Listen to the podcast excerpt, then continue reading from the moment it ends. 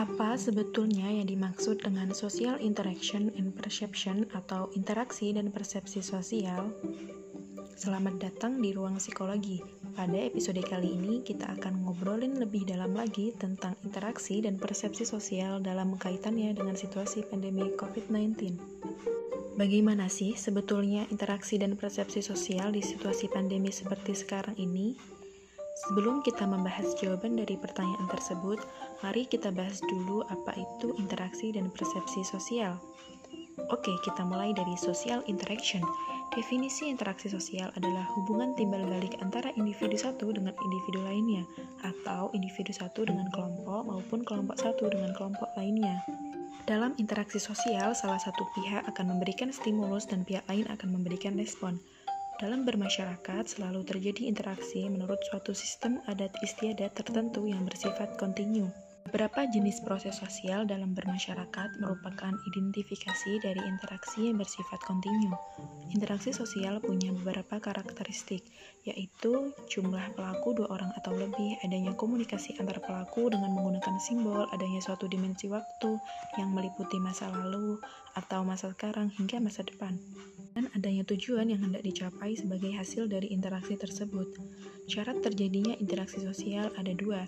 Yang pertama, kontak sosial. Kontak sosial dapat bersifat positif atau negatif.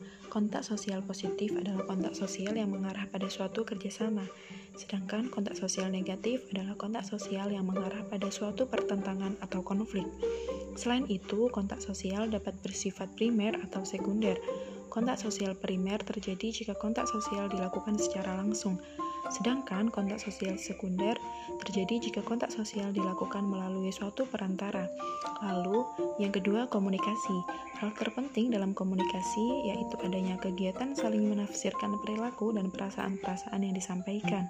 Interaksi sosial yang terjadi antara orang perorangan atau orang dengan kelompok mempunyai hubungan timbal balik yang dapat tercipta oleh adanya kontak sosial dan komunikasi yang menimbulkan berbagai bentuk interaksi sosial. Beberapa bentuk interaksi sosial yaitu kerjasama, persaingan, konflik, dan akomodasi. Bentuk-bentuk interaksi sosial itu pada dasarnya terbagi dalam dua proses, yaitu pertama proses asosiasi Proses asosiasi sifatnya positif, yang termasuk ke dalam proses asosiasi adalah akomodasi, asimilasi, dan akulturasi. Dua, proses diasosiasi. Proses diasosiasi sifatnya negatif, yang termasuk ke dalam proses disasosiasi adalah kompetisi, kontroversi, dan konflik. Setelah membahas tentang interaksi sosial, mari lanjut membahas tentang persepsi sosial yang berkaitan erat dengan komunikasi nonverbal. Ketika kita berinteraksi dengan orang lain, tentunya itu akan menimbulkan persepsi dalam diri kita terkait orang lain atau terkait interaksi itu sendiri. Di sini, persepsi sosial melibatkan proses di mana individu atau diri kita berusaha untuk memahami individu lain. Persepsi sosial memainkan peran kunci dalam perilaku dan pemikiran sosial. Memahami keadaan emosi orang lain, kita sering kali mengandalkan bahasa nonverbal yang tidak terucapkan seperti ekspresi wajah, kontak mata, penampilan tubuh, postur tubuh, cara fisik saat berbicara, jabat tangan, dan intonasi suara. Bahkan beberapa riset menyebutkan bahwa individu satu dengan individu lain itu bisa saling memahami ketika berinteraksi, justru 65%-nya dari petunjuk nonverbal. Meski ekspresi wajah seseorang untuk tiap emosi tidak sama secara universal, namun ekspresi wajah sering memberikan informasi terkait yang berguna dan penting tentang emosi seseorang. Selain ekspresi wajah, informasi terkait keadaan emosi internal seseorang dapat didapatkan melalui kontak mata, bahasa tubuh, sentuhan, dan bahkan bau badan. Hasil riset terkait ekspresi wajah mengatakan bahwa ekspresi wajah menjadi sumber informasi penting dalam bentuk nonverbal tentang individu. Selain itu, riset terkini tentang jabat tangan menunjukkan bahwa jabat tangan memberikan petunjuk nonverbal terkait personality dan akan memberikan pengaruh yang kuat dalam pertemuan pertama dua individu.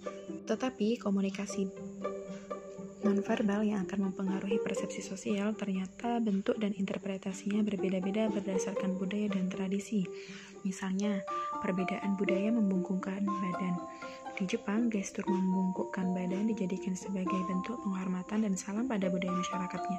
Namun, budaya membungkukkan badan itu tidak berarti apa-apa bagi masyarakat Amerika dan banyak negara barat lainnya. Kemudian, contoh dari bentuk interaksi nonverbal yang berbeda adalah eye contact. Dalam budaya negara barat, saat berbicara antar individu, kontak mata itu sangat penting termasuk kontak mata antar anak dan orang tua, bahkan saat anak itu dinasihati. Sedangkan di beberapa budaya lain, misal budaya Jawa di Indonesia, kontak mata yang intens bisa dimaknai lain ketika orang tua menasihati anak karena anak itu akan dianggap kurang sopan jika melakukan kontak mata. Oke, setelah membahas tentang interaksi dan persepsi sosial, mari kita lanjut membahas tentang interaksi dan persepsi sosial dalam kaitannya dengan situasi pandemi COVID-19. Pandemi COVID-19 sekarang ini sedang melanda dunia. Secara universal, kehidupan manusia banyak mengalami perubahan, khususnya di Indonesia. Secara garis besarnya, proses interaksi sosial mengalami perubahan baik dari segi sistem struktur sosial dan dinamika sosial yang pada akhirnya menunjukkan proses interaksi sosial. Di sini kita akan membahas yang dari sistem struktur sosial. Terdapat dua bidang yang akan kita kaji tentang proses interaksi sosial masyarakat di tengah pandemi COVID-19. Pertama, kelompok sosial.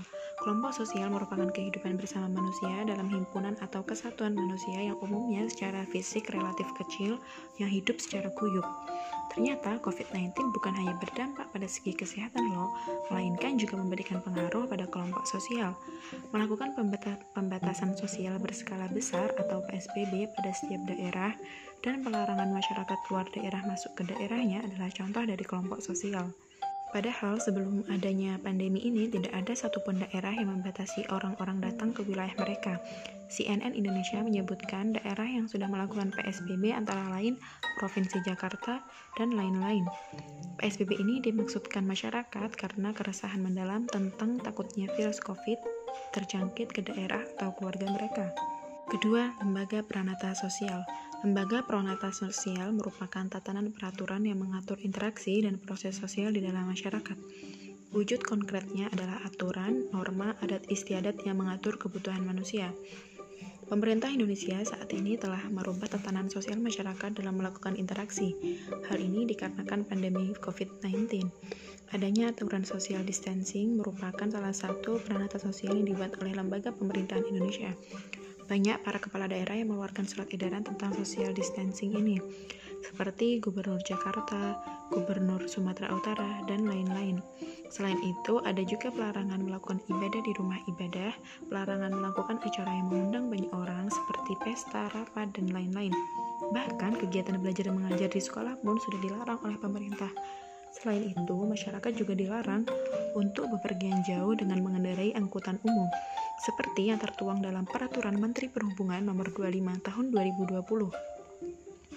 Terjadinya proses interaksi sosial yang mengakibatkan adanya perubahan sosial tidak lepas dari adanya aktivitas interaksi sosial yang menjadi salah satu ruang lingkup kehidupan masyarakat di setiap kondisi dan situasi.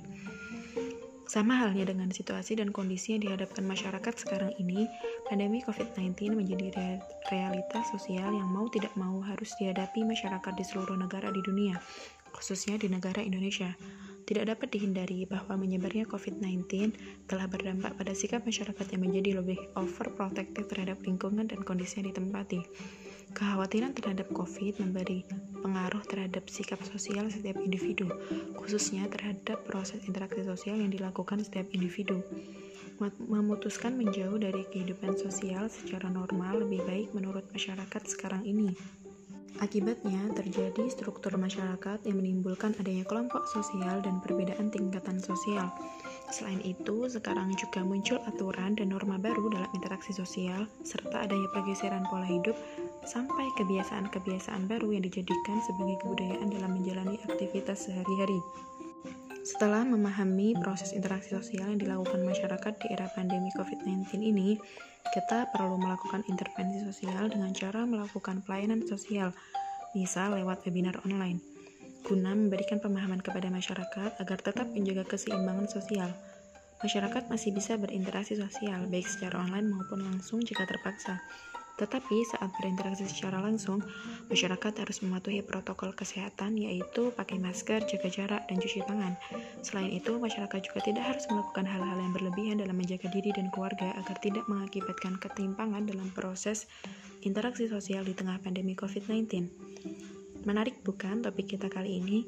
Di episode-episode selanjutnya kita akan membahas lebih jauh terkait dengan kajian ini ya.